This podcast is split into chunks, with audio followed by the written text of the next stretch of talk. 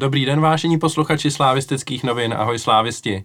Já jsem Kuelhár a vítám vás u poslechu dalšího dílu podcastu slávistických novin mezi námi fanoušky. Hlásíme se vám po třech týdnech, byla reprezentační pauza, která se zdála tentokrát extra dlouhá, e, takže od posledního podcastu se odehrály jenom dva zápasy. E, jeden byl velmi důležitý a velmi slavná výhra Slávě nad Plzní v poměru 4-0 a přestože je to už skoro tři týdny starý, tak se k ní i v dnešním podcastu musíme vrátit, protože jsme to zatím nepokryli v žádným pořadu a bylo by škoda, kdyby zrovna tenhle zápas nám unikl. A po reprezentační pauze Slávia eh, vyhrála na Slovácku 3-1 a udržela se tak v čele tabulky. Takže tyhle dvě věci a kromě toho taky Evropskou ligu a nové posly Slávě se mnou budou řešit můj kolega z redakce Alanor. Hezký den. Eh, pak tady máme Honzu Vetyšku. Ahoj slávisti. A poprvé v podcastu vítám dalšího Honzu, Honzu Pikouse, eh, alias Pikyho z Twitteru, který eh, píše pro Eurofotbal a taky píše pro Deník Sport. Čau. Tak eh, jsme představení a můžeme se pustit do díla. Jako obvykle začínáme s aktuálním zápasem Slávě, což byl zápas Slávě na Slovácku. A možná ještě předtím, než se vlastně dostaneme k hodnocení toho zápasu, tak se hodí sdělit, že v reprezentační pauze přišli do Slávě dva noví hráči, Ibrahim Traore ze Zlína a Honza Matoušek, eh, který už byl dřív hráčem Slávy, ale zůstával na hostování v Příbrami, tak Slávia si ho přece jen nakonec stáhla i díky velké Marotce. A vzhledem k tomu, že oba dva zasáhli do toho zápasu a přičemž Traore zanechal velmi výraznou stopu, tak eh, si pojďme nejdřív povídat o tom, jaký vlastně nákupy to jsou a e, jestli Slávia udělala dobře, e, jednak, že přivedla Traorého a jednak taky, že si stáhla Matouška a e, všechno, co s tím souvisí. Tak poprosím Alanora o úvodní slovo na tohle téma. Tak já si myslím, že je jednoznačně dobře, že Traoré a Matoušek přišli, to ukazuje současná Marotka. Kdyby jsme je neměli, tak by skoro nebylo s kým hrát takhle, nebo koho mít na lavičce zajímavého. Uh, Traore působil dobře už při přáteláku vnitře, líbil se mi předtím ve Zlíně, teď to potvrdil na Slovácku, takže mě svým výkonem až tak nepřekvapil, spíš mě překvapil tou pozicí, protože jsem si myslel, nebo počítal jsem, že je to hráč spíš víc do středu pole, níže k vlastní brance, ale on zvládl velmi dobře zápas odehrát i na té pozici, řekněme, Sikory nebo toho podhrota, ať hrál teda jinak než Honza. Eh, co se týče Matouška, tak si myslím, že ten svůj prostor vzhledem k Maroce a po počtu zápasů dostane a eh, nemyslím si, že ty tři měsíce navíc v příbrami ho měli nějak zvlášť posunout, takže pokud na to bude mít, tak teď tu šanci mít bude a uh, bude mít možnost se prosadit ve Slávii, takže je taky dobře, že jsme si ho stáhli. Hmm. Honzu Vetyšku poprosím o názor. Traoré se nezmiňoval v těch eh, posilách do středu pole, když jsme to tady řešili minulý podcasty, vždycky se mluvilo o Houskovi nebo o Trávníkovi. Teď přišel Traoré, tak to bylo docela překvapení, aspoň pro mě teda. Byl si taky překvapen? No tak určitě to je jako překvapivý nákup a já si myslím, že jako hodně chytrý nákup, no nákup, on je ten na hostování, si se nepletu, takže není to úplně nákup.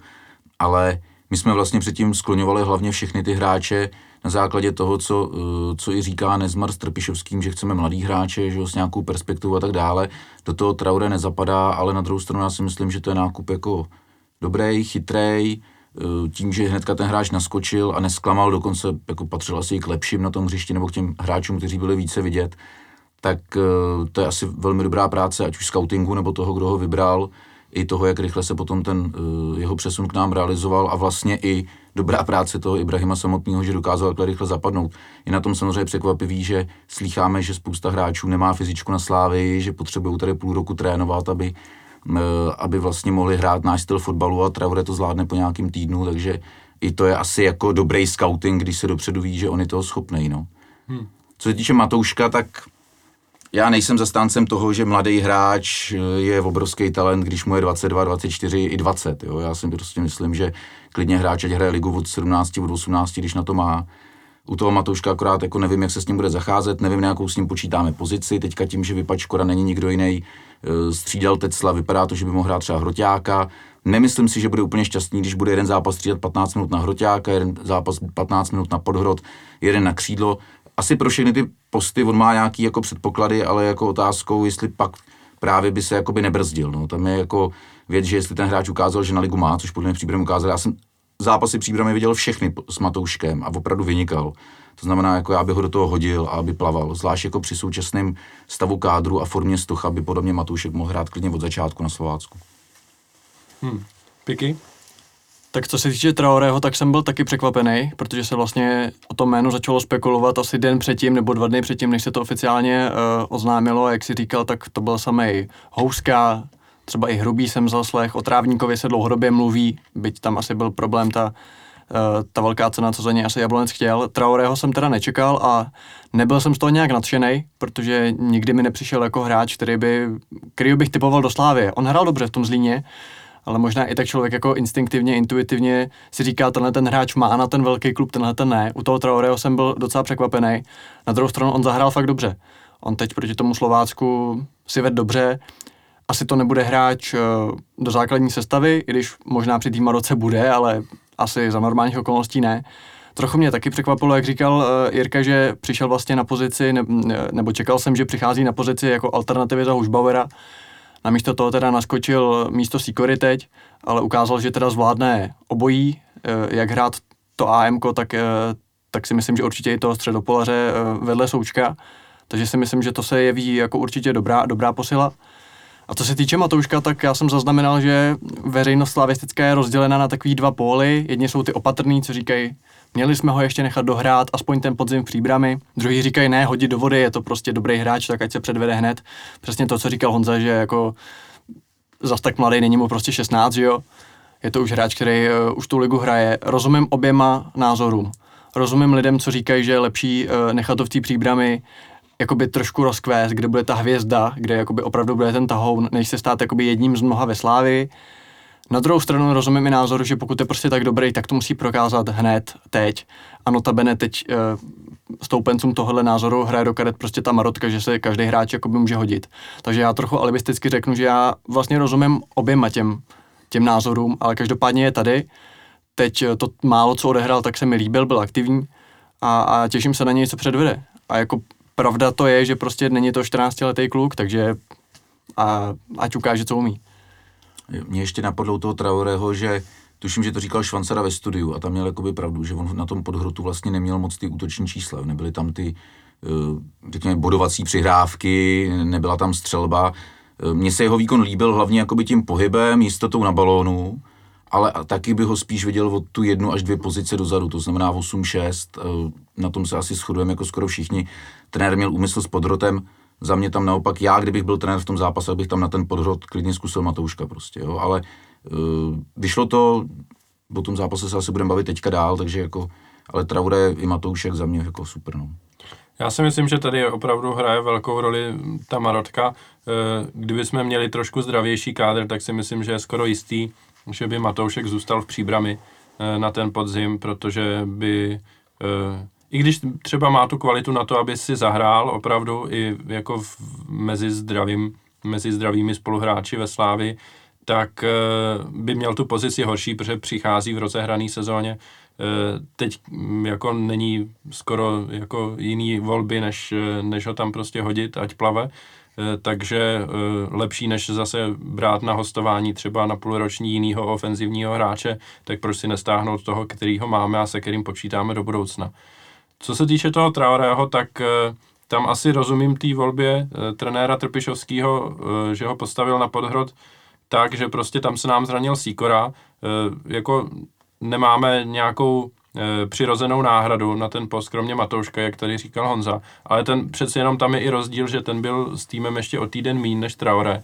Eh, a... To bych tě, ještě bych tě oponoval, že jsme zapomněli na jednoho hráče. Jo? A na hráče, u kterého bych se nedivil, kdyby byl pořádně nasranej, a to je Alex, Alex Baluta, Baluca, teda, abych to vyslal správně, protože ten kluk dva měsíce trénuje, pokaždý, když naskočil, tak já si myslím, že nesklamal, dokonce tam byly i zápasy, kde vysloveně zářil oproti těm ostatním hráčům třeba. Eh, líbí se mi, je technický, cpe se do zakončení, ta střela jako dává smysl na rozdíl třeba od Stocha a pro mě je to třeba hráč, který může hrát na podhrotu, dokonce ho i tam vidím spíš než na křídle. My jsme ho nějakým způsobem testovali na křídlo, ale i v tomhle zápase ve finále pak šel na ten podhrot, jestli se nepletu. Je to tak, no. To znamená, představ si, jako, že ty tady posloucháš dva měsíce, že jako nemáš natrénováno, když si přišel jako hvězda rumunské ligy a podobně, podobně, a pak přijde Traore, který hraje po týdnu, nemyslím si, že to je psychologicky úplně dobrý. Na druhou stranu neznáme pozadí, nemusel být Baluca taky stoprocentně fit, uh, mohlo ho něco trápit a tak dále. A taky ještě rozumím tomu, že jsme do toho hodili toho Traoreho, protože kdyby nám vypadl Souček nebo uh, Hušbauer, tak nemáme nikoho místo nich a bylo potřeba, aby se ten hráč si hrál s týmem. Takže i tam rozumím, že může být třeba takový důvod. Já bych tam taky viděl ty taktické záměry toho trenéra v tom, eh, že si chtěl nechat třeba ty, řekněme, ofenzivnější hráče, což byl právě Matoušek a Baluca na střídání, kdyby se třeba ten zápas nevyvíjel, jak by, jak by jsme si představovali a potřebovali bychom to něčím oživit. Přeci jenom kdyby byl na lavičce Traoré, tak, tak eh, taková změna směrem do ofenzívy by tam pak možná nebyla.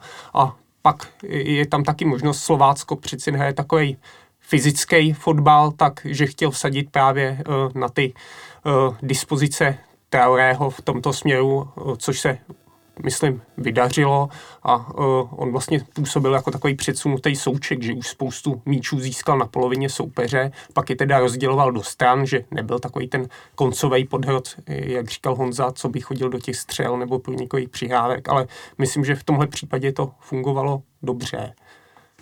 Jenom uh, chci poznamenat, jak tady Honza zmínil pozici Baluci, tak i když ho všichni máme jako zafixovaný spíš jako křídlo, tak mám pocit, že dokonce Trpišák to zmínil nějak, když přišel, že s ním počítá spíš na desítku, ne? Já musím říct, že si nespomínám. Já si myslím, že právě v těch prvních týdnech, když ještě nehrál, tak v nějakém rozhovoru jsem to zachytil, že rozhodně se tam plánuje minimálně zkusit. Tam tehdy mělo být, že alternace Síkora, Baluca střed, Buren, eh, Stoch pravý křídlo a Zmrhal a teď mi vypadlo, kdo leví. Jo, myslím, že to nebo Olejanka, ne. No asi. ano, Zmrhal a chceme posilu. Hmm. Bude alternace levý křídlo. Hmm. Takhle to znělo tehdy, protože Olejanka tady tehdy nebyl. No. Hmm. Ale to, samozřejmě tohle se vyvíjí časem, to hráč nějak vidíš. To, ale jako za mě na tom středu ten hráč prostě nesklamal, hraje docela slušně. Chápu nějaký možný důvody, ale třeba v jeho kůži bych já úplně jako happy nebyl. No. Jasně, no. Já jako musím říct, že se omlouvám Balucovi a fanouškům, že jsem na něho zapomněl, když jsem jako říkal, že, eh, že tady... Proto jako... si jsem zvyš odborníky, jo. tak ano, proto mám tady vás, aby, aby to mělo nějakou úroveň.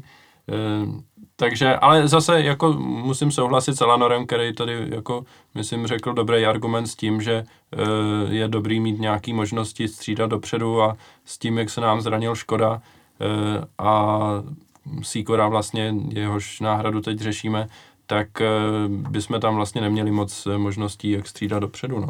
Já jenom chci poznamenat, že sice jako chápu to, co říká Alanor, na druhou stranu přesně jak říká Honza, kdybych byl v kůži toho baluci, a ten trenér by mi řekl argument, ty tam budeš chodit na 20 minut, protože ty, co hrajou místo tebe v základu, by to tak neoživili ze střídečky, tak by mě to úplně taky neuspokojilo. Jo, takže... Ale tak za tohle trpěl třeba Baroš a spousta hráčů, ale Gunnar Solskjaer, asi nejznámější náhradník a nejúspěšnější. To je jako asi je normální, to je legitimní argument. Spíš jde o to, že ten kluk prostě dva měsíce trénuje, jo, a že poslouchá, že nemá natrénováno, pak už prokáže, že natrénováno má, protože to už nějakým zápase prokázal. A pak zase jakoby jde ven, ale hráč, který tu týden tak přirozeně už natrénováno má, i když jsme předtím tvrdili, že nikdo nemůže přijít, aby měl natrénováno. Jo, tam jde o ten argument. Ten kluk asi neumí česky, takže on tu z té argumentace nečte, ale mně to přijde to lehce pofidérní. Uh, ještě se zeptám, nevíte, Baluca asi byl na rumunském reprezentačním srazu, že jo?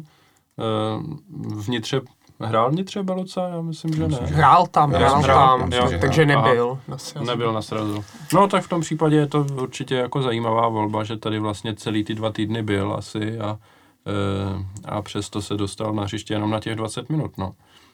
Ale konec konců mm, zápas dál Trpišovskýmu a spolu za pravdu, vyhráli jsme 3-1, eh, přičemž jsme vedli 3-0 zase, takže ten zápas byl rozhodnutý v nějaký 60. minutě, eh, tak mm, je asi zbytečný tam hledat nějaký hnidy na tom, jak se ta sestava staví.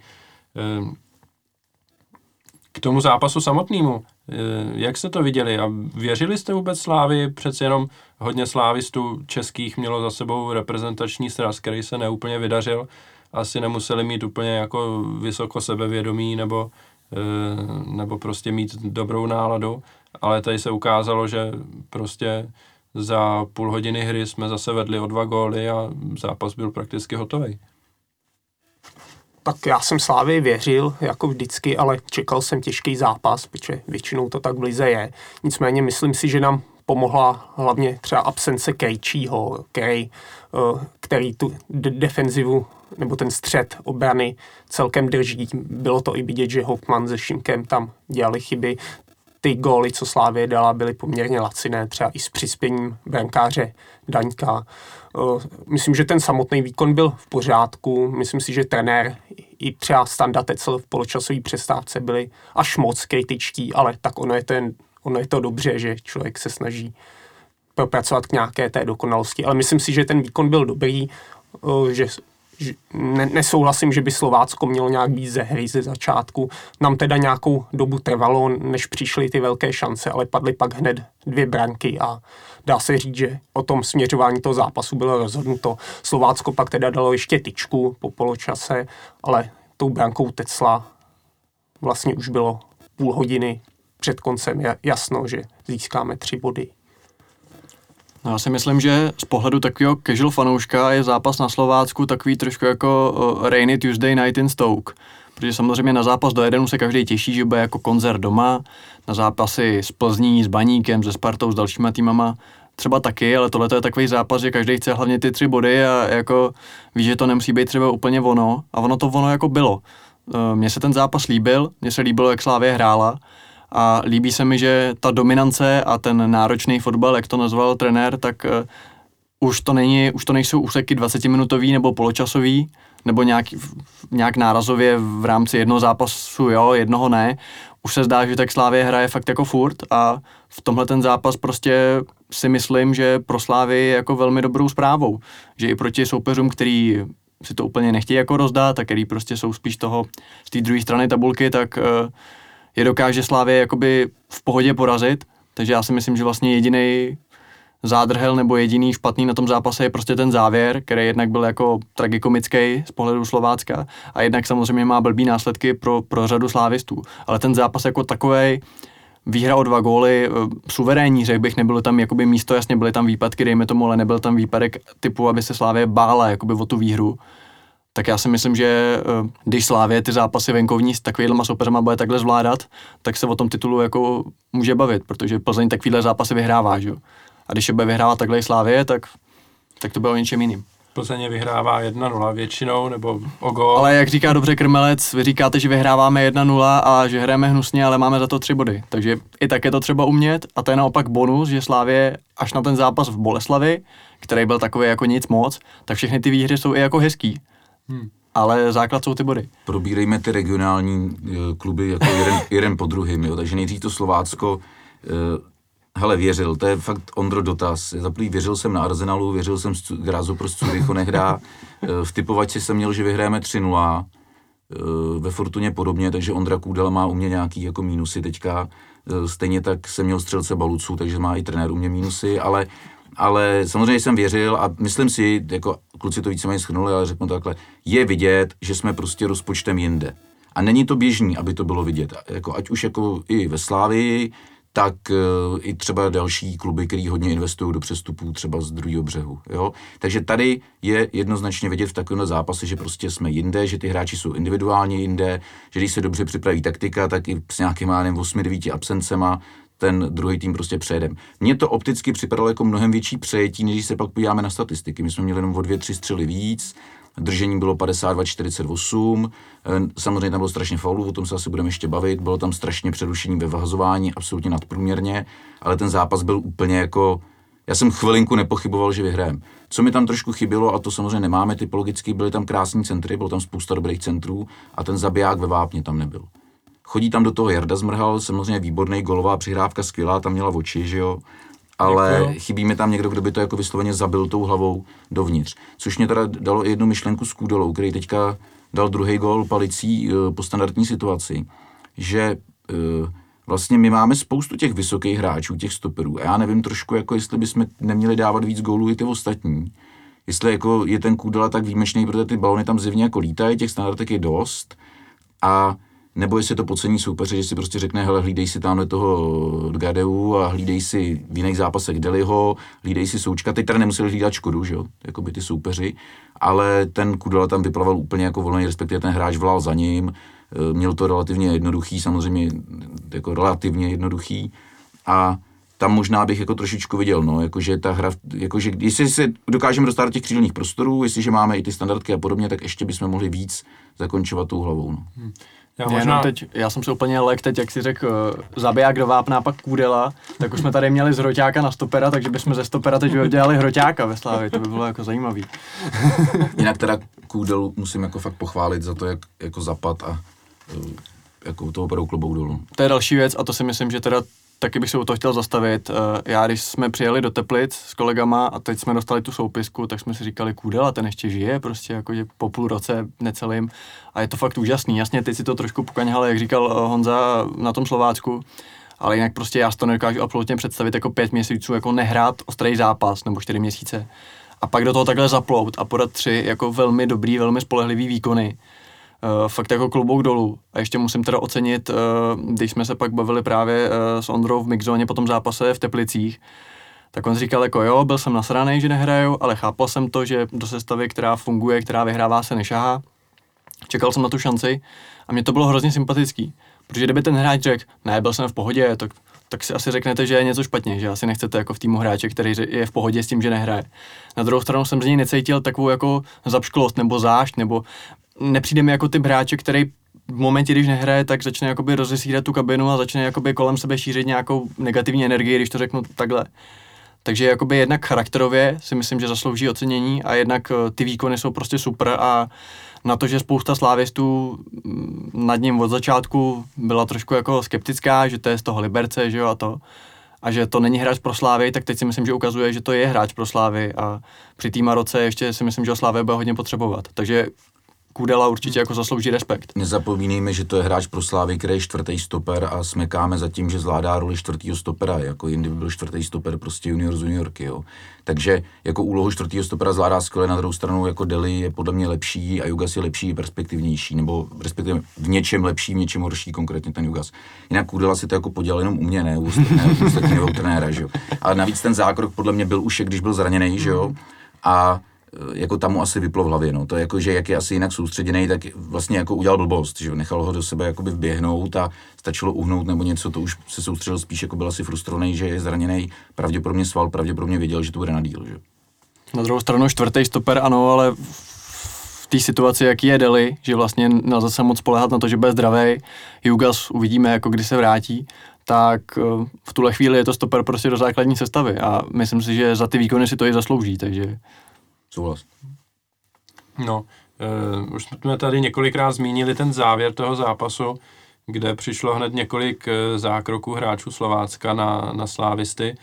Uh, odstartoval to asi Kubala zákrokem na Coufala, který vypadal jako velmi ošklivě, respektive Coufal po něm vypadal velmi, uh, velmi nezdravě. Pokračovalo to pak zákrokem, tuším, Daníčka na Traorého. Eh, takže oba dva ti hráči jsou teď s otazníkem, jak, jak na tom vlastně budou zdravotně. Eh, Uvidíme, třeba zítra bude předzápasová tiskovka, takže eh, snad k tomu trenér něco řekne eh, jinýho než standardní, že se uvidí ještě na předzápasovém tréninku nebo zítra ráno, což je jeho oblíbený, eh, oblíbený obrat. Eh, Jak byste to viděli? Já mm, postupoval rozhodčí správně, když ty hráče nevyloučil, nebo eh, tam můžeme že jo, připomenout argumentaci, tuším, Daníčka, který eh, říkal něco o tom, že když Pražáci můžou nakopat nám, tak my můžeme nakopat Pražákům, nebo tak. A asi narážel teda hlavně na zákrok právě Coufala, nevím na koho v hlavičkovém souboji, kde se ti hráči hlavama srazili. Tak jak byste to viděli? Já třeba si myslím, že Kubalův zákrok byl jednak na červenou, ale hlavně na eh, pom, poměrně dlouhý trest od disciplinárky, protože eh, tam už odmítám hovořit o tom, že to bylo v rámci hry. To bylo, já nevím, víc než vteřinu po tom, co Coufal ten míč odkopl a kdyby eh, Kubala chtěl, tak se samozřejmě vyhne. Může zastavit ten svůj běh nebo ho oběhnout, ale on zcela úmyslně prostě přiběhl a nakopl Coufala, který už jako dávno prostě nebyl, jako ne, nejde mluvit o, eh, o nějakým souboji o míč, že jo, tam prostě souboj o míč nebyl. Eh, A jsem zvědavý, jestli to disciplinárka bude řešit. Tak viděli jste to stejně, nebo máte někdo jiný názor? Tak myslím, že hlavně ten zákrok toho Kubaly je ne, neomluvitelný. Ten tam šel vyloženě eh, s cílem zranit protihráče. bylo to, jak říkal Ondra, v podstatě vteřinu po odkopnutí míče. I myslím, že proto třeba nepadla ta červená karta, že rozhodčí Zelinka už koukal jinam. Těžko říct, co mu řekl třeba čtvrtý rozhodčí nebo asistent. V naší lize to zas až tak zvláštní není. Viděl jsem podobné zákroky, že, že za to padly žluté karty. Myslím si, že za to by měla být opravdu červená karta a že by to měla řešit i disciplinární komise právě, protože to byl zákrok vedený opravdu s úmyslem zranit toho protihráče. Takže je to neomluvitelný, nicméně ještě, eh, jak padlo i v tom pozápasovém rozhovoru toho Daníčka, ohledně střetů Coufala uh, s Divíškem, tuším. Myslím si, že za to rozhodnutého stavu to byl celkem zbytečný zákrok. Jo. Nebyl nefér, byl v souboji o míč. Myslím, že i vládě vlastně ten míč nakonec odehrál, že se nepískal ani faul, ale za, za stavu 3-0 kdy o něm ten protihráč neví a hrozí riziko zranění hlavy. Myslím, že si to mohl odpustit, ač je jako hráč, který to má postavený na tom, že nevypustí jediný souboj. Takže když se na to podíváme vlastně očima těch hráčů toho Slovácka, eh, tak oni prohrávají, jsou nějak frustrovaní, ale do té doby hráli korektně, řekněme. Ale pak vidí, že co, při zbytečné situaci jim vlastně eh, dost vážně zraní hráče, který je bezvědomý chvíli, tak pak z, z, z toho pohledu možná může dojít k tomu zkratu no, u nějakých těch, řekněme, labilnějších hráčů, nebo uh, víc třeba, že jo, Daníček, ten rozhovor, t, t, tam byla znát i nějaká jakoby uh, averze vůči Praze, jo, tak pak u, u takovýchhle lidí to může vyvolat tyhle ty reakce. Já poprosím o reakci Honzu Vetyšku, protože s ním už jsme vedli soukromně nějaké hovory na tohle téma. No ty si tady teďka říkal, že to odstartoval, že jo, Kubala tím zákrokem na Coufala, ale Nord naznačuje a s tím já bych se shodnul spíš, že to odstartoval Coufal a nenazval bych to zákrokem, a tím soubojem s divíškem, jo. Uh, on je to jako jeho styl, já jsem si Vláďu Coufala velice oblíbil, protože to je takový to, nevím, jak to říct slušně, ale jako naše svině je skvělá, že jo? Jako, jo? jako hráč, který prostě sere všechny, eh, tak jako chceš ho mít v týmu. On jezdí, hraje dobře. Já ti do toho skočím do řeči, to je přesně důvod, proč jsem nechtěl, aby šel do Sparty Coufal. Já jsem ani tak jako moc jsem ho nechtěl u nás, jakože jsem nechtěl, aby šel do Sparty, protože jasně, jsem si myslel, jasně. že tam by jim jako strašně pomohl a strašně by mě sral teda v těch vzájemných no, takže zápasech. on je ten, ten typ a jako umí si dostat, jako za prvý, někdo, kdo maká nahoru dolů, kazí málo balonů, spoustu jich vyboje a právě je strašně silný v těchto těch hlavičkových soubojích. Jo? E, minule, minule udělal penaltu svým faulem, že jo? Jako, kde jako nenápadně přistrčil, e, pak to šlo tomu hráči, byl to on, že jo? v tom souboji, když to šlo tomu hráči na ruku potom. Jo, jo, jo? Takže a tentokrát, jak říká Alan, a ten míč, podle mě, jako vlastně on tam vůbec nemusel on tam šel z obrovského rozběhu, šel tam ze strany, šel tam s obrovským výskokem a s obrovskou razancí. Ale je tak kvalitní hráč, a ne třeba zákeřný, asi jakoby typu třeba Rámos, nebo a to jako mám Rámos rád, ale víme, že ty zákeřnosti má, že tam prostě nedal ten loket, nebo jako hubník, to je příklad zákeřního hráče, jo, zákeřního sviňáka, že jo, takže tam Vládě Cufal ten loket nedal, on vlastně dal čistý zákrok, ale prostě zbytečný. Nutno podotknout říct, že v, pravi, v pravidlech je něco o jakoby nepřiměřený, použití nepřiměřený síly, tady to bylo jakoby na hraně, tím, že ale nes, jako furt šel po balónu, furt na něj koukal a ještě ho zahrál tak jakoby zákrok je to asi čisté. Já jsem se to pouštěl několikrát, protože jak ty říkáš, jsme se o tom bavili, ale podle mě, kdyby do toho míče nešel, tak by ho divíšek možná líznul hlavou do autu, jo? nebo by ho jako možná zahrál celý ten míč v autu. A tyhle ty zákroky na té lajně, ještě jako do těch laviček, hele, dělám jako dlouho trenéra na to, abych věděl, že to jsou prostě zákroky jako úmyslný, že, že, že to jakoby má, řekl nějaký jakoby podtext, nějaký to koření, jo, takže jako to se mi líbí, ostartoval to on, ale co předved Kubala je ultra prasárná, ale je to tak viditelná prasárna, že má být redka a má být trest od disciplinárky. Co se tam potom zase se mi nelíbí, musím být lehce kritický k naší lavice, která zase za toho stavu se tím nechala jako až moc strhnout. Chápu, že oni už všichni spíš vidějí ty poháry a čtvrtek a další hráč aut, ale jako to řešme potom, jako i tady asi v podcastu, ale uh, já si myslím, že právě díky tomu, jak se chová ta lavička, nebo jak se chovají ty hráči vůči sobě navzájem a vůči rozočím, od třetí třídy po první ligu v Čechách, tak pak z toho pramení takovýhle zákroky. Tam je ta, ty zprostý slova, když si puste si to, to, to odeč, odečte každý, prostě co tam třeba od našeho trenéra běhá za slova prostě tomu 19 letýmu Kubalovi, to zase si to jako berme, je to klučina, je to asi fracek, ruplo mu v bedně, ale jako je potřeba zůstat trošičku jako nad věcí, no, takže to se to pak jako celý takhle jako vyhrotí, můžeme být rádi, že jako, no, to z lavičky odnes jenom jeden hra, ne hráč, jeden člen realizačního týmu a že zranění byly jedno, dvě ve finále a uvidíme na jak dlouho. A chtěl bych říct jednu věc, takový jakoby zkaz, ta frustrace na tom Slovácku a asi v dalších místech z Prahy, uh, ono je to vlastně v Plzni, že jo, já jsem říkal, že budeme brát ty regionální kluby uh, Mrtky pražský a Praha může a Praha tohle, ať se proberou, jako ať se proberou, protože mě to přijde prostě něco jako úplně neskutečného. Já si nemůžu představit, že my bychom nadávali jinak, kdybychom někomu nadávali, než jako směrem k tomu jakoby fotbalu, ne k tomu, kde kdo prostě bydlí. Nemluvě o tom, že my jsme Slávia Praha klub, ale fandí nám, řekl bych, i většina lidí mimo Prahu, to znamená, je to jako prostě ještě úplně jako ujetý a o těch klucích, co hrajou na tom hřišti, tam těch Pražáků taky moc není, jo, takže ještě je to jako celý prostě postavení na hlavu. No tak eh, k těm faulům asi už bylo všechno řečeno. Za oba podle mě šla dát eh, červená, ten Kubalovo zákrok byl, byl podle mě horší, na tom se shodneme. Ale chtěl jsem tady zmínit právě jednu věc, a co už trošku načal Honza a chci to odstartovat chci to odstartovat spíš tím, že vlastně eh, ten legendární teď už rozhovor toho Daníčka, byl to Daníček, tak musíme si uvědomit jednu věc, že, a vy to víte, kluci, eh, ty rozhovory pro píšící novináře v té zóně nejsou jako minutu po tom zápase. To je třeba 10 minut, čtvrt hodiny, na Slavě je to i díl, je to třeba 20 minut. Takže já odlišu jakoby zápal pro hru v rámci té hry, kde člověk jako rupne v bedně, ale myslím si, že třeba 20 minut po tom zápase už jakoby člověk měl být trošku jako vychladlej.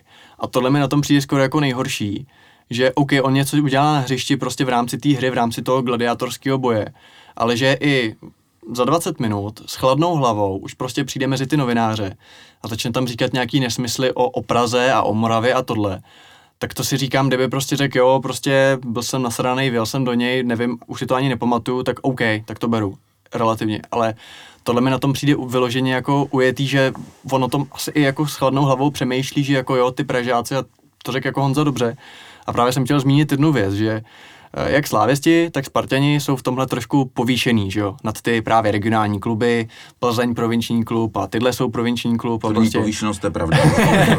jasně, jo? jasně, prostě jakože přesně nám fadí celá republika, my jsme prostě historický, tradiční tým a tohle. fakta, jenom bych to rád jasně. A právě chci říct jednu věc, že to se samozřejmě nemusí jakoby tato arogance, nadřazenost líbit jakoby fanouškům těch klubů. Na druhou stranu, já být fanda Slovácka, tak se neuvěřitelně za toho Daníčka stydím, protože tohle to je právě přesně pro takový frejírky, jako je Honza, skvělá munice. To je skvělá munice, protože z, toho, z těch výroků toho Daníčka, z toho ta sláma, z těch bagančat úplně tak čouhá.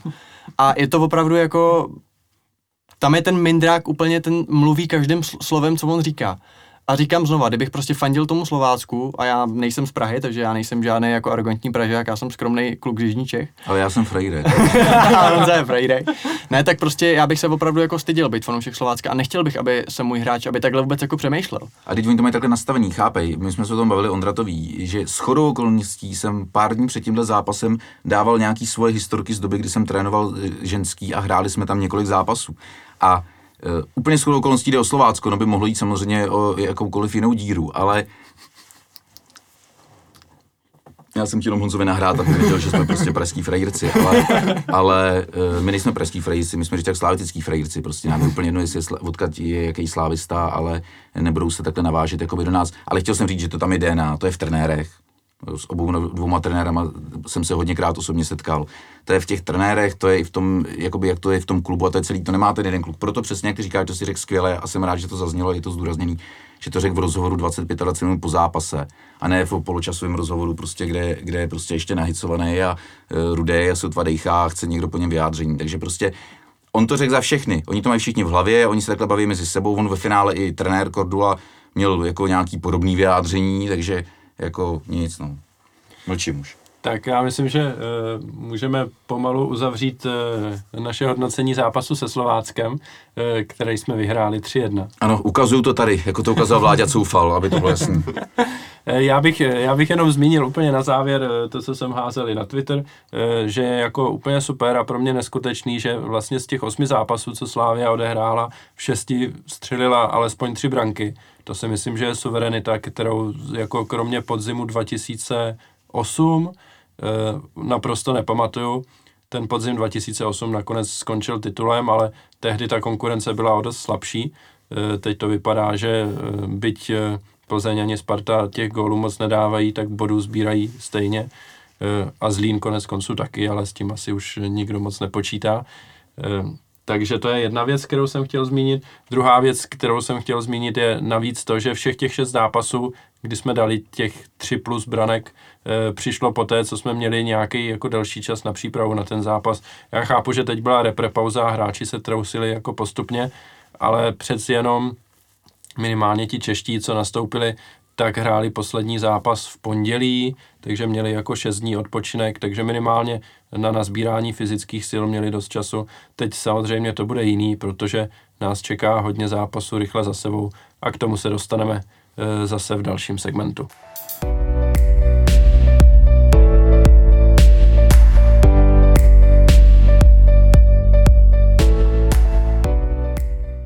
No, dalším eh, hlavním tématem dnešního podcastu je základní skupina Evropské ligy. Eh, vzhledem k tomu, že jsme měli poslední podcast před třemi týdny, tak jsme ani nestihli pokrýt los, takže teď je to vlastně poprvé, co se budeme bavit, eh, bavit o téhle skupině. Slávia má ve skupině ruský Zenit Petrohrad, francouzské Girondin Bordeaux a dánskou FC Koraň. Takže úplně z fleku se vás zeptám, jak to vidíte s postupem z téhle skupiny. Alenore. Myslím si, že s postupem to bude třeba těžší než loni, kdy, kdy ta skupina byla o něco lehčí, ale postup je z mýho pohledu reálný, když si všechno sedne a vzhledem k tomu, že eh, vzhledem k našemu koeficientu, kdy jsme byli ve čtvrtém koši a nemůžeme si až tak vybírat, tak myslím, že ten los je přijatelný.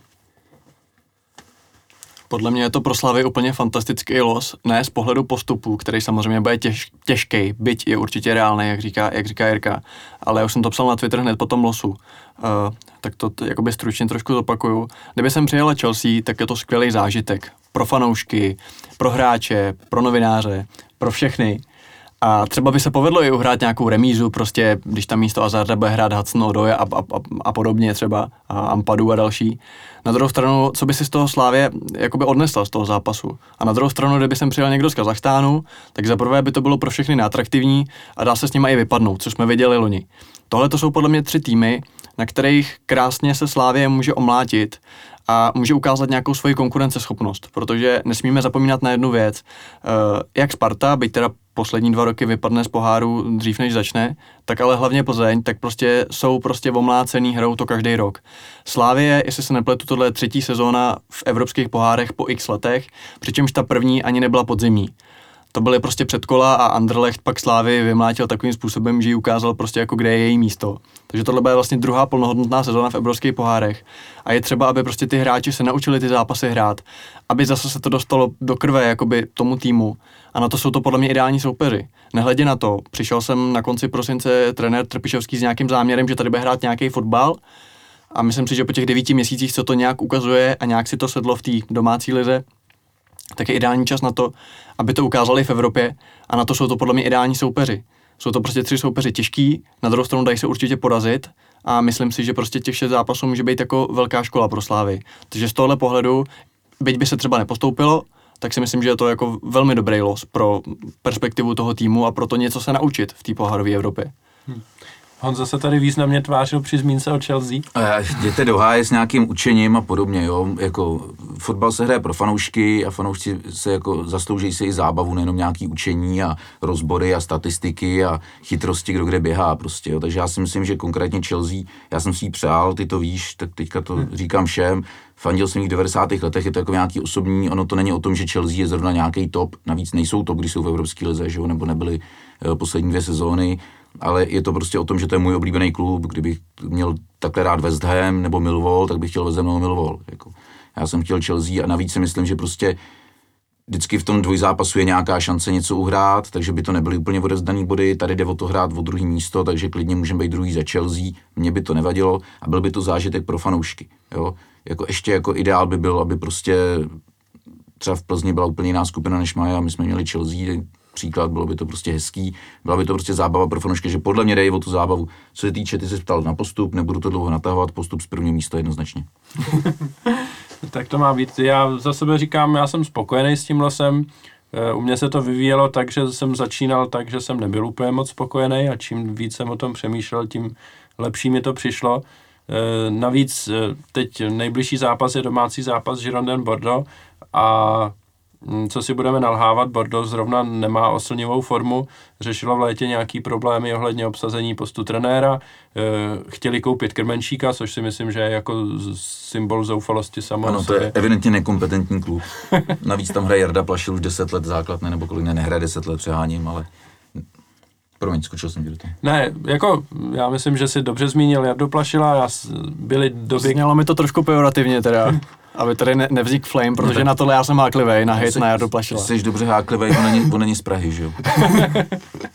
Ne, já, já mám Jardu Plašila rád, konec konců je to můj takový jako předobraz Jardy Zmrhala minimálně, co se týče jako oblíbenosti fanoušků v reprezentaci. Plašila tam taky nikdo nikdy nechtěl, všichni nadávali na to, co tam dělá. A přitom tam nikdo lepší nebyl, a ale přitom že jo. tam nikdo lepší nebyl, že jo? A teď je přesně jako v té stejné pozici Jarda Zmrhal. Ne, to jsem odbočil. Chtěl jsem, Zmrhal asi o tři levely jinde, nahoře. Eh, Chtěl jsem říct, že Jardu Plašila já jsem do Slávie chtěl, je to teda asi už dva nebo tři roky zpátky, teď už bych ho asi nechtěl, protože ten věk je přeci jenom jako výrazně limitující. Eh, Ale byly doby, kdy prostě jsme začínali se, řekněme, vzmáhat a to jsem si říkal, že by bylo fajn, kdyby přišel a že by tomu týmu pomohl. Eh, Začínali jsme se zmáhat v roce 1893, když jsme se transformovali z cyklistického klubu, jo. No, to měl ideální věk. To začínal teprve. To teprve začínám. Ne, ale tak vraťme se k tomu zápasu s Bordeaux, hraje se už ve čtvrtek. Eh, Já si myslím, že mm, Slávia je teď jako v... eh, Samozřejmě je velký otazník, jaký bude nakonec zdravotní stav kádru a kdo teda bude moc hrát, jestli bude moc hrát Soufal nebo ne, což si myslím, že je velký rozdíl. Ale pokud to třeba dopadne dobře a Soufal navzdory tomu, jak vypadal, by mohl hrát, a třeba by mohl hrát i Kudela, i když tam je ten otazník možná trošku větší, když musel střídat, tak si myslím, že Slávia má jako velice dobrou šanci něco uhrát. Bordeaux teď eh, o víkendu remizovalo s nováčkem eh, francouzské ligy doma 3-3. Eh, prohrávali snad 0-2 v tom zápase, pak to otočili na 3-2, inkasovali na 3-3, jestli si dobře vzpomínám. Takže si myslím, že tam prostě nejsou úplně v pohodě a že by toho Slávia mohla a měla využít, protože jestli máme pomýšlet na postup, tak si myslím, že tři body z Bordeaux doma jsou jako klíčový k tomu. Já bych ještě možná doplnil, že já bych samozřejmě na tu Chelsea si taky rád zašel, ale myslím si, že kdyby tam ta Chelsea byla, tak se hraje o druhý místo. Takhle si myslím, že se reálně může hrát o první, takže z tohle pohledu si myslím, že je to lepší skupina pro Slávy, než kdyby tam ta Chelsea byla. A jinak, eh, co se týče toho Coufala, tak já nejsem úplně optimistický, nemyslím si, že bude hrát, ale myslím si, že to bude jako strašná rána pro ten klub a uh, asi by to nikoho nenapadlo prostě v létě, uh, jaká posila opravdu ten, ten Láďa Coufal bude. Eh, Podle mě je to jako jednoznačně nejlepší slávista zatím, co odehraná ta sezóna, ještě teda se Součkem. Vede si fakt skvěle a bohužel eh, není za něj prostě náhrada. Asi když hrát nebude, tak se napravo přesune Bořil. To ještě jako dou- doufejme, že bude hrát Bořil, protože ten taky byl slu- slušně pokopaný. A nalevo to vypadá teda na zelenýho, který to zatím Já moc... vidím teda variantu s Friedrichem napravo. Pak je otázka, jestli teda budeme mít dva další zdraví stopery, že jo? Protože pokud by Kudela nemohl, tak asi by Friedrich musel hrát stopera a v tom případě jako není jiná varianta, než poslat, poslat Bořila napravo a zelenýho nalevo. Hmm. A je to prakticky v tu chvíli celá obrana, kromě jedné pozice jinak a dva dny před utkáním se to bude trénovat, to je docela jako samozřejmě problém. No. A to právě by byl docela prob- problém, na druhou stranu je to určitě hratelný a, a já bych hlavně chtěl eh, tady zmínit jednu věc, která je jakoby ne, ne, ne herní, ale zaznamenal jsem odpoledne, že není vyprodáno na ten zápas, že se ještě prodávají lístky. A tohle to bych chtěl udělat teda takový apel na ty lidi, aby se tam jako šli podívat, jo? protože si myslím, že jasně není to Real Madrid, není to ta skupina, co má třeba Plzeň, ale furt je to prostě poslední dva roky šestý tým francouzské ligy a dřív prostě v Edenu takovýhle zápasy nebyly. takže bych chtěl všechny vyzvat, ať prostě ve, ať, ať vyrazej, ať prostě ve čtvrtek řeknou doma prostě promiňte ženy, muži i další o svém pohlaví ještě nerozhodnuté bytosti, jdu na svůj klub jediný a prostě aby, aby, aby došli, protože fakt jako myslím si, že to může být skvělý zápas a myslím si, že by nikdo, by žádný český klub neměl být v pozici, aby jako pohrdal tou, tou Evropskou ligou, potažmo ty fanoušci. Takže si myslím, že ten zápas by, by mu to slušelo, aby bylo vyprodáno a tím se i můžou zvýšit šance Slávě na tři body. To je zajímavá myšlenka, zajímavý téma, proč není vyprodáno.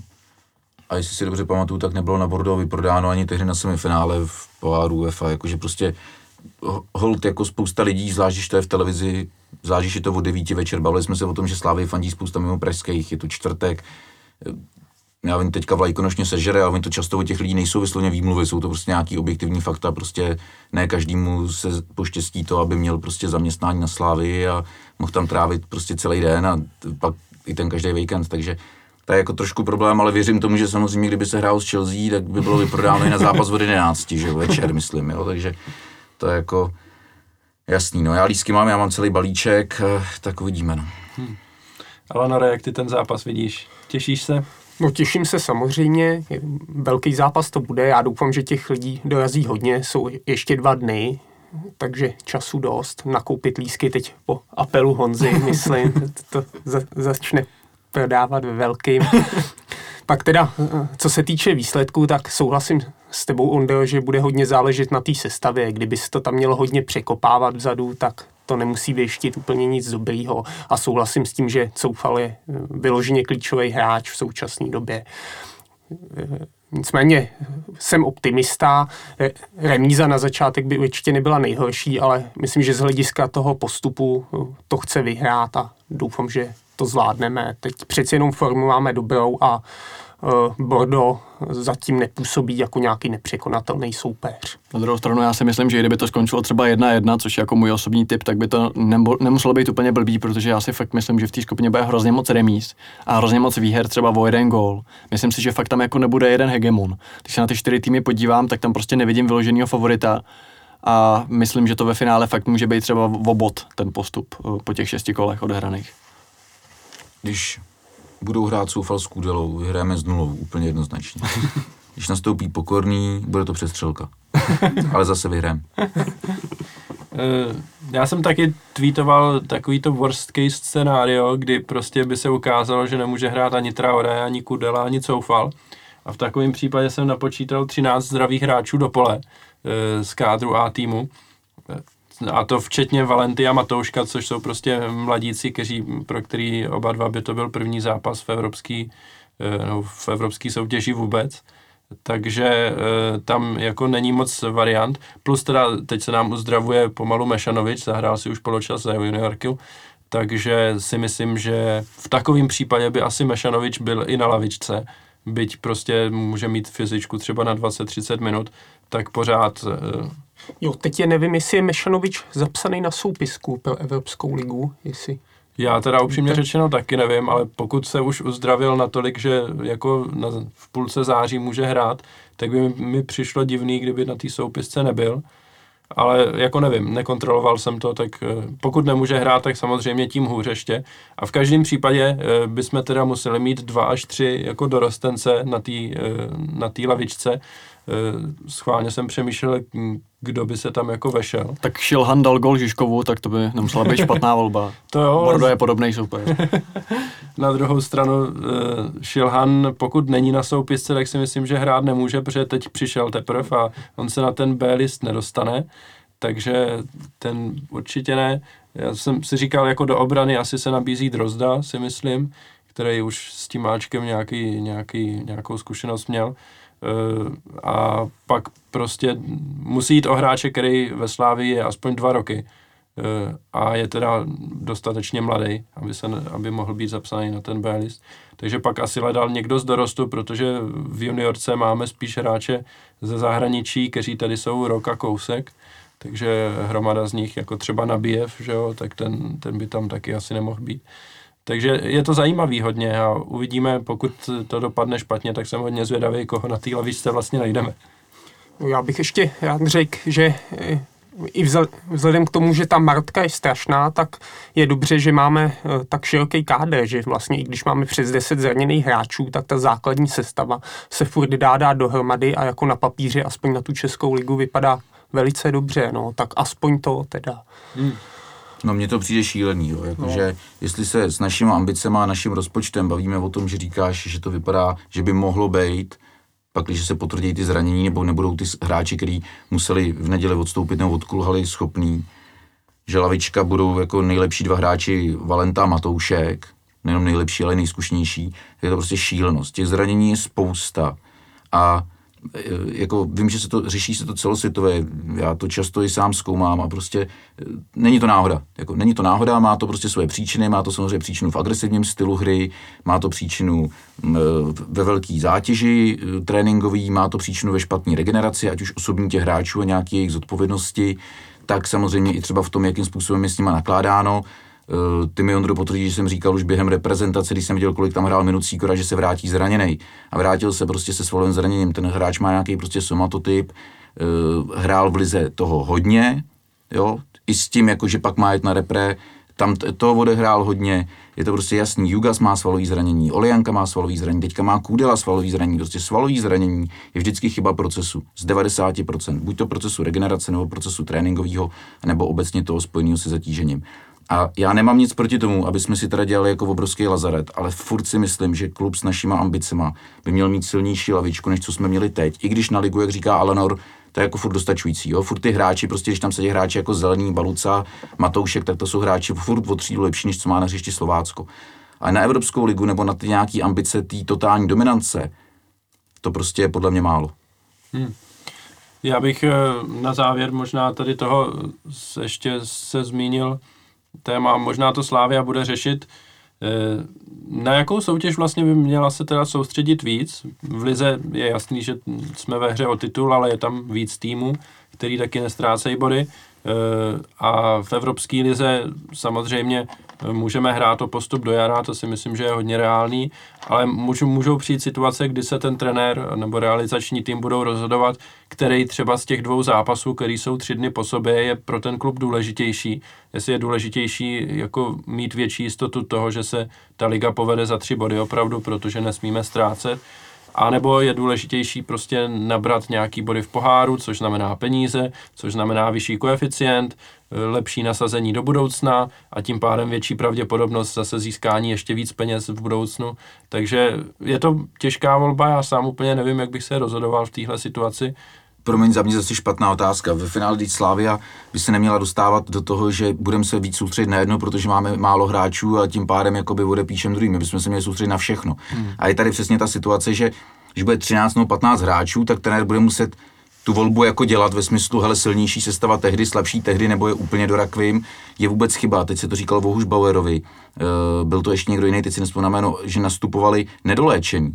On ve finále ten Deli vlastně nastoupil nedoléčený a za chvilku musel zase odstoupit. Teď to je strašný, přece je úplně jasný, že jdeš pravděpodobnosti naproti, jestli postavíš hráče, který je svalově načatý, to znamená z lékařského hlediska má popraskaný nějaký svalový vlákna a ty ho pošleš prostě do absolutní zátěže, tak je velká pravděpodobnost, že mu jich popraská víc a že se to zranění prostě zvětší. A Loni jsme tenhle problém tolik neměli díky rotaci, rotace stála trenéra hlavu, teďka nerotujeme, výsledky zatím jsou, bude dost možná potřeba odepsat třeba částečně třeba Evropskou ligu nebo Cup nebo něco, eh, což asi nebudeme mít nikomu v současné situaci za zlý, přece jenom cíle od majitelů jsou hlavně titul a první místo, ale podle mě by prostě to být jako nemělo. To jako, tady není moc co kritizovat, poslední zápasy všechno vyhráváme, hrajeme pěkně, tohle jako problém není, ale z hlediska té marotky a toho vůbec jakoby přístupu k tomu zatěžování těch zraněných hráčů a návratu do procesu a ve finále Olianka Baluca, největší hvězdy, nejdražší hráči v historii prostě Slávě přišli a hned svalový zranění. Baluca se z něho dostal teda za dva týdny, ale Olianka to má na, na měsíce, takže to prostě to je podle mě jakoby špatně a eh, jako, nechci jako říkat, že jako ke kritice, ale minimálně k zamyšlení prostě. A sorry teda, že jsem ti do toho takhle Ne, jako ne, v pohodě, já myslím, že, že si to řekl dobře. Eh, Na druhou stranu, pořád si myslím, že i kdybychom měli ten kádr zdravý, tak eh, stejně v hlavách trenérů bude ta volba, jako kam postavit tu úplně prostě top sestavu a kam třeba dát hráče, kterýho bych eh, do základní sestavy, do klíčového zápasu nedál, ale dám tam trošku horšího nebo tak. Já asi nejsem jakoby dobrý člověk do této diskuze, já se přiznám, že tohleto špekulování úplně nesnáším. Chápu, když je to vynucený jakoby zraněním, na druhou stranu já nechápu, když všichni hrajou ligu, aby se dostali do těch pohárů, pak se do těch pohárů ten tým dostane Souhlas. a pak jsou vlastně nasraný, že to musí hrát, protože musí jako tříštit síly. Ne, prostě tým eh, jako Slávě musí chtít vyhrát titul, musí chtít vyhrát Mall Cup a musí chtít postoupit do jara eh, v Evropě. Do semifinále v Evropě. ne, to já to myslím smrtelně vážně, jo, jako prostě to by měl být cíl, nebo cíl, ne nějaký, kvůli kterému budou padat hlavy, ale jakoby sen prostě, jo. Semifinále, dostaneme se do semifinále Evropské ligy a samozřejmě v lize dominujeme. Já bych to jenom chtěl dokončit, že samozřejmě eh, ty zdravotní, eh, ta zdravotní situace není dobrá a proto asi to nastane, že se trenér bude muset jako rozhodovat, jestli do tohle zápase, zápasu pošle Valentu, anebo do tohohle a, a tak. Na druhou stranu třeba můj jakoby sen, moje ideální jakoby sestava jakýkoliv fotbalového týmu, kterýmu budu fandit, bude, že tam prostě z těch 11 borců třeba 8 bude jasně daných a budou se točit třeba 3 což se mnou nemusíte třeba souhlasit, ale já si myslím, že prostě ta osa toho týmu by měla být prostě jasně daná. Proto je třeba hrozná škoda, že jako se zranil ten Coufal, protože to si myslím, že je přesně hráč, eh, byť ideálně, ideálně by bylo, aby to v obraně byl stoper, že jo, je to takový nejpřirozenější, ale prostě mít třeba v každý řadě dva, dva hráče, který fakt jako odehrajou všechno a odehrajou to dobře. A točit, točit můžete třeba levý křídlo, Jo, že tam jednou dáte jednoho, který jezdí po lejně a jednou jednoho, který si zbíhá do vápna. Ale prostě defen, třeba defenzivní záložníci, stoper, jeden, jeden krajní back, golman, i třeba ten hroťák, prostě eh, já nejsem moc velký přítel rotace a bohužel ta zdravotní situace je taková, ale jako Hele, je rotace, rotace, když budeš hrát ve čtvrtek večer, ještě nedej bože někde venku a pak budeš hrát v neděli, tak rotace na určitých místech, na těch, který naběhli 13 000 km v tom, zápase, 13 000 v tom zápase předtím, který měli mraky to sprintů, Bohemka možná 13 a tisíc. který no, ještě třeba dostali nějaký koňary, což zase vyžaduje prostě nějakou regeneraci, tak jako by jich bude prostě víc než tři k té rotaci. Ale třeba částeční rotace, ona taky rotace je taky, že střídá dřív v tom zápase.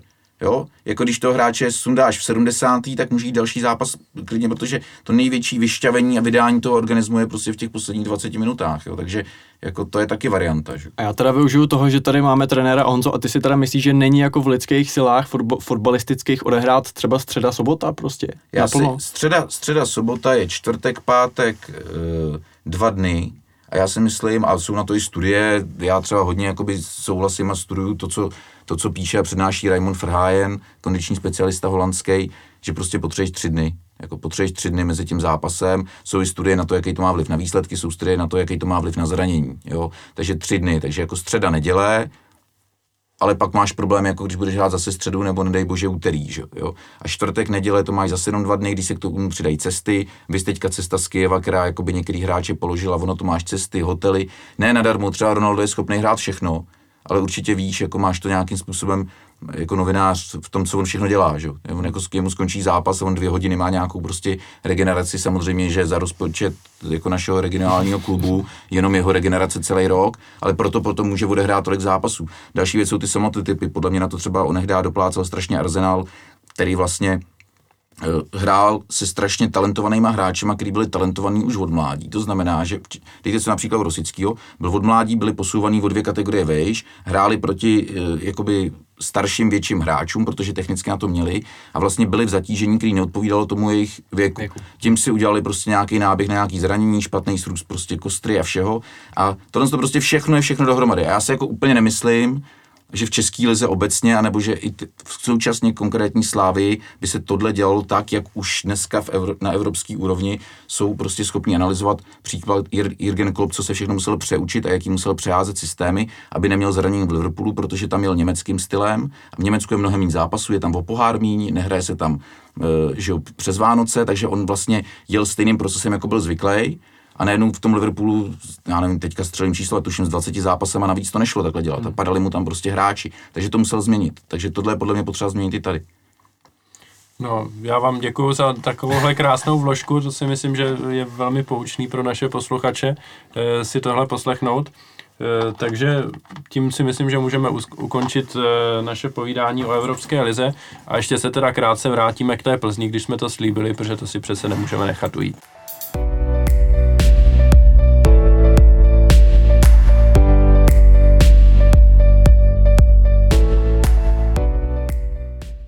No a na závěr dnešního podcastu se teda vrátíme k zápasu Slávy a Plzeň, který skončil výsledkem 4-0. a já se vás zeptám, co si z toho pamatujete a co vám utkví v hlavě, co si o tom zápasu budete pamatovat třeba za rok nebo tak. Protože přeci jenom Plzeň se neporáží každý rok eh, takovýmhle výsledkem, i když každý druhý rok možná i. No tak to nejlepší nakonec, že jo, ta třešnička na doletu, byl to skvělý zápas, skvělý zážitek. Co si z toho pamatovat, a- asi hlavně ten výsledek, takhle 4-0, to, vlastně to byl koncert, celý ten zápas. Asi se nedá vypíchnout jen jeden moment, ale člověk si užil opravdu těch 90 minut od začátku, protože od začátku po tom oto, otočeném autu se chytli diváci, jo, byla tam atmosféra opravdu jak v jednom ve- velkým vřícím kotli, hned přišel gól, takže od začátku do konce to byla jízda. A myslím, že eh, Plzeň je pořád velmi silný tým a porážet jí takhle rozdílem třídy eh, není úplně běžný a mm, myslím, že jsme si to mo- mohli takhle užít a měli bychom si toho cenit. No. Ondro, já ti udělám radost. Já, když se mě takhle zeptáš, jako co si pamatuješ z Plzně, tak já si vzpomenu na to, jak jsem se bavil v Mixzoně s Jardou Zmrhalem, vysmátým. A to je pro mě takový highlight toho zápasu a přijde mi, jakoby, že pro každého slávěstu musí být jako nejúžasnější to, že se prostě smázne, jak říkal Alano, rozdílem třídy jakoby neoblíbený rival, ještě v souboji jakoby o první pozici v tabulce a rozhodnou o tom prostě odchovanci, uh, Souček se Zmrhalem. Tohle mi přijde jako úplně nejlepší, co může jako pro slávisty vůbec být. A co se týče toho Jardy, tak já jsem mu to hrozně přál protože ten úvod sezóny se mu moc nepoved, eh, lidi ho kritizovali, nutno říct, že teda op- oprávněně. A tady krutíš hlavou, ne, tak, ale to je prostě jako hollywoodský příběh, jo. to je prostě hráč, který si tady prožil ty léta bídy a zmaru a teď, když jsou prachy a když jako je prosperita, tak tady furt má docela jako důležitou pozici v tom týmu. Teď hraje v době Nezmara. To je podle mě jako fakt skvělá story. To samý prostě Tomáš Souček, to je prostě, to je prostě český Touré, to je prostě zvíře. To je hráč, který má neskutečný potenciál, neskutečně mě baví sledovat, jak se prostě vyvíjí, jak na sobě prostě pracuje, i přes jeho nějaký jasný fyzický limity. Já třeba jako já mám 1,90 m a to mám problém někdy vstát ráno z postele. A co on se svojí postavou dokáže jakoby na hřišti udělat, prostě úžasný a myslím si, že jako už moc zápasů za Slávy neodehraje, myslím, že prostě po podzimu půjde. Tak tohle to si myslím, že jako asi největší highlight prostě pro, pro každého člověka, který ten zápas viděl, no, že zrovna tyhle ty, ty dva se prosadili a, a jinak eh, co, druhý můj moment, který mě teda zaujal který si pamatuju, tak je ta situace po té druhé uh, druhý penaltě, kdy se vlastně slítlo asi 9 nebo 10 plzeňáků uh, na rozhodčího a on před ním musel tak jako cupita dozadu a možná, že se o těch verdiktech rozhodčích ještě budeme bavit, ale tohle je třeba věc, která mě se vůbec nelíbí. A je úplně jedno, jestli to jsou plzeňáci, slávisti, spartani, prostě aby rozhodčí udělal nějaký verdikt a na něj prostě vyběhlo deset chlapů s běsným výrazem ve tváři a prostě řvali na něj centimetru a on před nima fakt musel couvat, že to je jak komická scénka. Tak to si myslím, že je hrozně špatně. O to je tam prostě kapitán, dobře, nějaký, dejme tomu dva, tři nejzkušenější hráči, ale tohle to já bych za to fakt dával žlutý. A je úplně jedno, co to je za tým, protože jasně může mi někdo říct, že ty rozhodčí pískají blbě, byť teda zrovna tohle byl jako správný verdikt, ale podle, podle mě tohle to jsou moresy, které by se neměly trpět jako ve fotbale. Já bych jen ještě krátce navázal na ten možný odchod Součka v zimě. Eh, Jak jsme se právě na začátku bavili ohledně Traorého, tak ten jeho příchod by mohl dávat smysl právě i z toho pohledu, že on by mohl být, být takovou náhradou třeba za něj, vzhledem k tomu, že Hromada je vlastně neustále zraněný, tak právě i z toho, z toho úhlu ta, ten jeho příchod dává smysl. No otázka zněla, co si pamatujeme ze zápasu s Plzní, protože to je zápas významný, nebo něco takového si blekotal, že jo. Je to zápas s regionálním klubem, který není ničím významný, jo. Je to prostě, mm, pamatuju si ho stejně, jako si pamatuju zápas se Slováckem, Mladou Boleslavínou, s kýmkoliv jiným. Eh, Co bylo víc, byla ta návštěva, ta atmosféra, eh, myslím si, že atmosféra plná lásky a porozumění, takže to je něco prostě, na co nás do Edenu baví chodit a jsem rád, že to ocenili i představitelé prostě Plzně, jako pan trenér Vrba, že ho to komentoval a e, komentoval to úplně ve stejném duchu a s pochopením, jako předtím pan Šádek komentoval při oslavách, že jo, co jsme my tady v té Praze.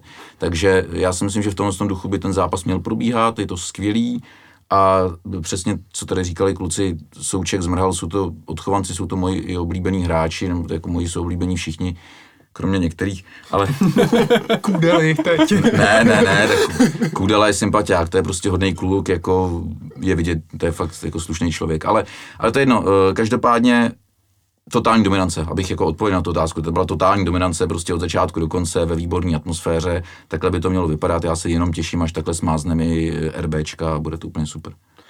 No to jsem se právě chtěl zeptat, jestli jako to, co se na tom hřišti odehrávalo, je teda reálný obraz toho, kde ty dva kluby se aktuálně nacházejí, co se týče formy nebo nějaký sportovní kvality. E, jako určitě se zhodneme, že ten druhý gól plus červená karta to jako de, de facto rozhodli a pak e, mi přišlo, že Plzeň to prostě vzdala, že už prostě věděla, že tady nic neuhraje a tak e, se ani nějak extra nesnažila.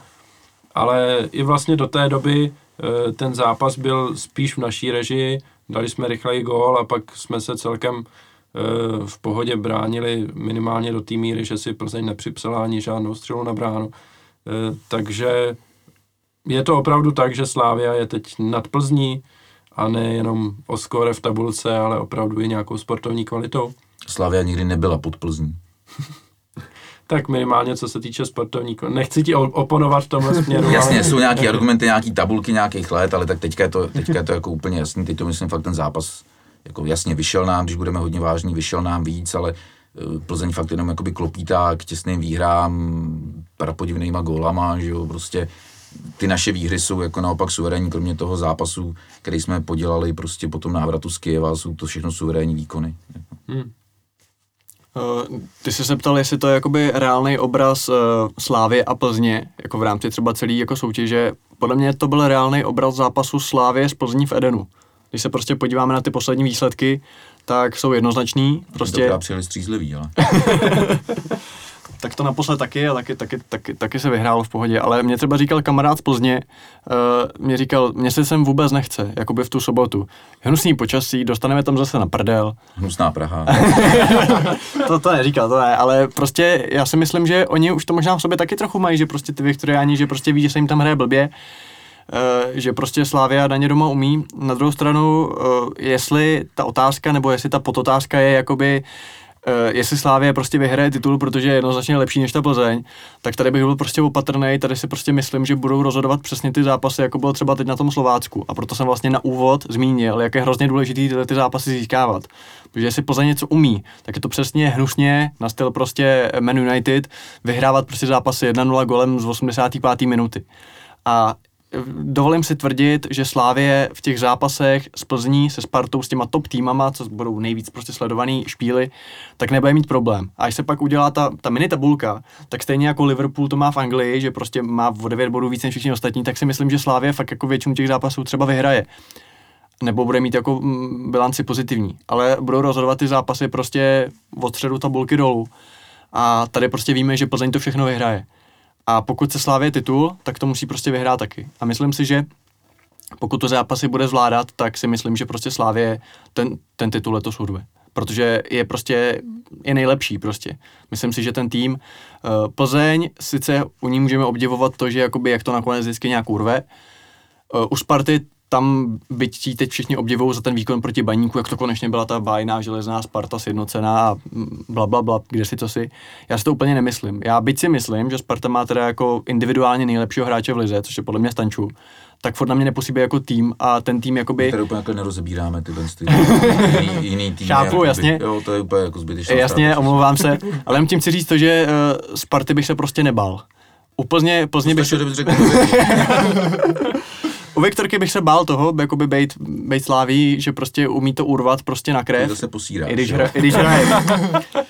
Oni měli, oni měli lidi vystaví vysvědčení v diskuzi, no. Musím ti trošku uh, Tím, že prostě ty zápasy umí urvat, ale v momentě, když se to naučí urvávat to slávě a vypadá to, že to dokáže už a, a že to ani není, že to musí urvat, ale že to prostě uhraje tím svým herním stylem, tak si myslím, že ten, ten titul bude. Fakt si to myslím, že jo, protože ten tým má prostě nejlepší a hraje nejlepší fotbal. No uvidíme, teď eh, zase bude, jak už jsem zmiňoval, ty zápasy budou v rychlém sledu za sebou. Bavili jsme se tady čtvrtek, neděle, čtvrtek, neděle. Eh, bude vlastně na podzim šestkrát takhle, pokud náhodou Slávia nebude hrát něco v pondělí zrovna. Ale eh, že jo, teď jako v nejbližším, když se podívám do toho nejbližšího programu, do té repre, do repre tak po Bordo hrajeme s Bohemkou vlastně doma a pak po tom druhém zápase v Petrohradu hrajeme doma, tuším, s Příbramí, jestli si dobře pamatuju. To jsou takový jako typický zápasy, co si člověk řekne, že jako musíme vyhrát a možná i u té Příbramy bych nějak jako nepochyboval, protože eh, si myslím, že eh, trenér Caplár sem přijede hrát fotbal, nepřijede sem eh, hrát nějakou jako úplně betonárkou a přece jenom eh, jako z hráči, jako je Nitranský na stoperu nebo eh, Ruda Skácel na beku, si myslím, že úplně nejde vyhrát Fedenu fotbalem i v případě, kdy Slávia prostě má za sebou cestu z Ruska. Jo. Eh, jiná věc je možná jako zápas s Bohemkou, kdy přece jenom eh, já si myslím, že to je prostě jako tým, proti kterému se hraje jako strašně blbě. Jo. A je, já jako děkuju aspoň za to, že prostě ten zápas s Bohemkou je po domácím zápase, kdy prostě tady nemáme žádný cestování a kdy opravdu hrajeme prostě doma a další zápas zase doma o tři dny později, tak eh, doufám, že ti hráči stihnou na to zregenerovat, protože zrovna to je zápas, kde bude potřeba hodně běhat a jsem na to docela zvědavej, no, úplně nejsem, eh, nejsem kdo ví jak optimistický na to, že bychom jako Bohemku zase porazili o tři góly, jako jsme porazili teď skoro všechny v týmu. Takže o dva.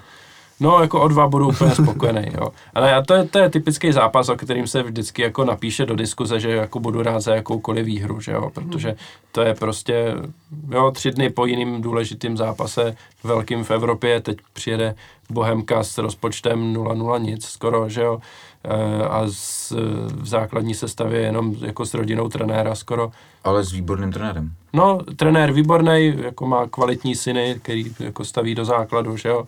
Má, mají tam Dostyho na pravém beku, toho miluju úplně, e, takže vidíš, na co se úplně těším, jak tam Jarda Zmrhal bude hrát na, na Martina Dostála, to si myslím, že je jako úplně... To bude mini souboj, na který se zaměříš. No ano, to je prostě jako epický souboj a myslím si, že Liga nemůže nabídnout nic lepšího. už Chápu, že jako to je pro tebe něco jako Mba- Mbappé Marcelo třeba. Já tak, právě no. teď přemýšlím, jak teď, jak teď máme ty Wi-Fi kundace od O2 TV, že by si vlastně mohl nastavit tu multidimenzi, jenom tu No, kameru, no. jako která zabírá tyhle ty dva hráči, že bys to sledoval celý těch 90 minut. Každopádně v tomhle tom sledu zápasu si si přečet, si myslím, že nevyhrajeme jediný a to na Zenitu, kde bude remíza. To by bylo, si myslím, úplně A dám ideální. do toho všech 10 korun, jako sázíš ty své tipy. Tak, Já bych možná ještě zmínil, že teď teda ty nejbližší dva domácí zápasy jsou Bohemka Příbram, ligový. Je No, to tak? no. Tak to si myslím, že to bude úplně jako děs prostě pro novináře, prostě to budou jako nejdelší tiskovky v dějinách lidstva, protože kombinace Trpišovský hašek a Trpišovský caplár, No, a, a novináři nás zajímají proč. je tam mezi tím Liga na baníku, to bude velký zápas Tak, a no. Je tam Liga na baníku a je tam Mall Cup doma s Ústím nad Labem. E, Samozřejmě, protože asi nestihneme udělat podcast ještě před Mall Cupem, tak jenom udělám zase reklamu, přijďte na pohár. Doufám, že se to teda neodloží, ale myslím si, že Slávia to ani nemá kam odložit ten pohár, protože má ten program tak Do vitríny. nabitý. No, My ho máme odložený ve vitríně z Loňska a neplánujeme ho dávat někam jinam. E, takže si myslím, že určitě přijďte nejenom na Bordeaux a nejenom na Bohemku, ale přijďte i na Ústí nad Labem. Máme mu co vracet určitě. Tak já myslím, že jsme zase přetekli do basketbalu dneska teda víc možná než kdy jindy, takže to pomalu můžeme ukončit. Já děkuji Alanorovi, děkuji oběma Honzům, že si přišli se mnou povídat. Myslím si, že to bylo super dneska, že jsme probrali skoro všechno. A teď ještě nemůžu říct, kdy se uslyšíme zase mezi námi fanoušky, úplně to nemám ještě rozhodnutý. E, těch zápasů je hodně, takže někam plus minus za dva týdny se tam pokusíme vsunout zase další podcast, ať zhodnotíme, jak jsme na tom. Díky moc, mějte se hezky a ahoj. Ahoj. čau. Ahoj všem.